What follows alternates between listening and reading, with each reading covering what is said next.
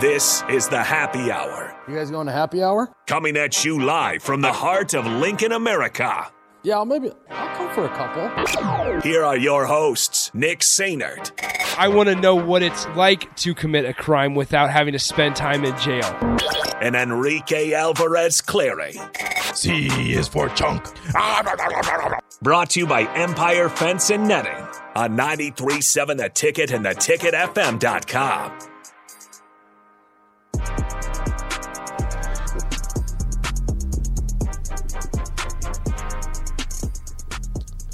Good afternoon. Happy Thursday.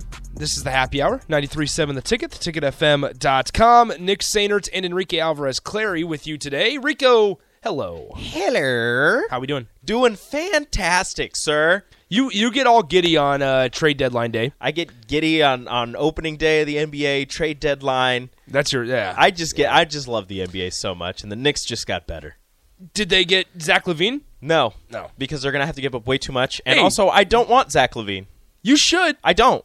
You They're should fine. be the okay Knicks, with the Zach Knicks Levine. are fine the way they are. They don't need a guy that's being paid way too much, and uh, can't stay healthy. Yeah, well, so what's what's interesting? We got a full day, uh, full show ahead um, right here on the happy hour. It, it's been a really good week. Uh, appreciate you guys sticking around with us. Uh, 402-464-5685. We'll get to we'll get to a couple NBA trade trade deadline things, but I know Rico and Bach went pretty pretty deep on it and extensively uh, covered we that. just- So just hit some things. We'll, we'll kind of talk about that very short. It's going to be a quicker first segment here because in about 10 minutes or so, we're going to be joined by Nebraska pitcher and uh, senior captain Kyle Perry, um, formerly, obviously, a Millard South grad. He's been here uh, for, for quite a while now for, for Nebraska baseball, seeing the ups, seeing the downs.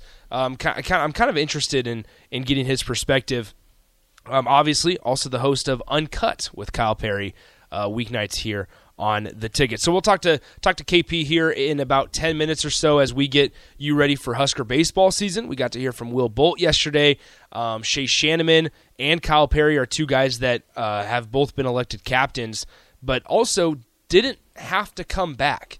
And so Kyle Perry's an interesting uh, story because he's had two Tommy John surgeries in the last two seasons and or excuse me, two of the last three seasons. He came back two years ago and was able to pitch in that Arkansas regional, and actually had a really good outing against the the Razorbacks. But um, he, he just a different, interesting story because he's went undergone you know two Tommy John operations and yet decided to come back to uh, Nebraska. So we'll talk to him. It's in a lot. it's 10 crazy minutes. to hear you know somebody come back from one Tommy John. So going under going under the knife for a second time and and Mm-hmm. making a comeback is, is going to be really impressive. And I kind of want to know where his mind is at. You know when he when he heard that he was going to have to get a second one, and you know just the thought process of like, am I going to continue to pitch? Am I Yeah. going to do you know whatever? And and when you do finally get your mind to it that you're going to come back and you're going to pitch, how was it like?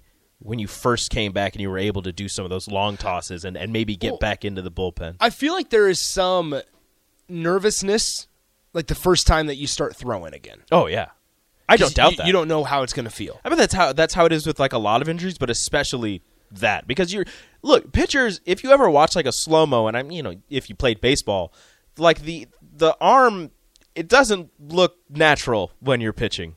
Well, Like no, your elbow well, is all not, it's bent not natural weird. movement. No, it's not, and So- it just looks it just looks so weird. So I can imagine injuring something there and then going back and doing the same thing must be terrifying. So here, here's what's interesting because I heard you and Bach talking about the the college baseball run rule, and and what's now something that people might with that conversation of the the unnatural arm movement, the the blowout wins and the blowout losses are are great to watch as a as a gen you know just a, a common baseball mhm. fan Just as a fan. because it's something new, something different. And however, if you're a pitcher in that situation, you don't want to pitch the seventh, eight, or the eighth and ninth inning when your team is lo- losing or winning twenty to one, mm-hmm. because with it not being a natural arm motion, Well, it's a ten run, so just 10, 10 to zero. okay, 11 ten to zero. That's the yeah, exactly. If it's twenty to one, I understand. Okay, so eleven to one. Yeah. That was that was the example you guys used. It's not a natural arm motion. So in that one of those innings, you could win that game twelve to one, and somebody could walk away and go, "Man, we decided not to cancel the game, out, or you know, call the game after seven, the seventh inning when nothing else happened after." I get the the whole com- competition side of things, mm-hmm. but the the injury now it's different in softball. Softball does the 10 run rule, but what's interesting is that's a more natural arm motion. So that's why you see softball pitchers throwing 120 pitches or 110 and then coming back 2 days later and doing it again. You get the, It's- the World Series. you and have- it's the same pitcher for Yeah. the team the entire time. because if you have one ace, you're going to throw her every single time you Yeah. can and there's no limits on pitches Shout for for Odicci softball. So Alexander. What happened? shout out to when she plays for pitch Oh. for uh, James Madison. Yes, and she yes. pitched the entire time. So it's just kind of that's you know when people ask why the seven run limit or seven run rule, you know, or seventh inning mercy rule, where if you're up by ten runs or more after the seventh inning, then they call the game. It's it's more of a health thing um, than I What think if- anything. What if you're up ten to nothing and you've got like a no hitter or a perfect game going? Well, then you get you have the you have the perfect game through seven innings. Does it count? Why not? Because you got two more innings. Now, yeah, and so that's Plenty what somebody said. people have gotten Un- hits in the ninth inning. unnamed texter says SEC conference uh, baseball games have a 10, 10 run rule now this year in the seventh or later, and that's exactly why. Also, Arkansas Vanderbilt, it will never be a ten run game. I want to see. It will no, never not be. not between them, but I want to see one of them going against a different. Well, they'll do it in six. SEC It, team. it doesn't. It, they'll they'll do it in in you know in six innings against Missouri. I need Arkansas to destroy Missouri.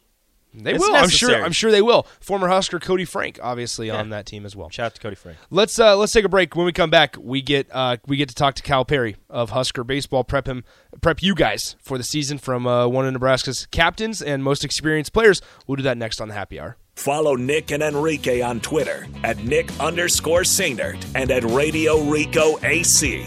More of Happy Hour is next on 937 The Ticket and theticketfm.com.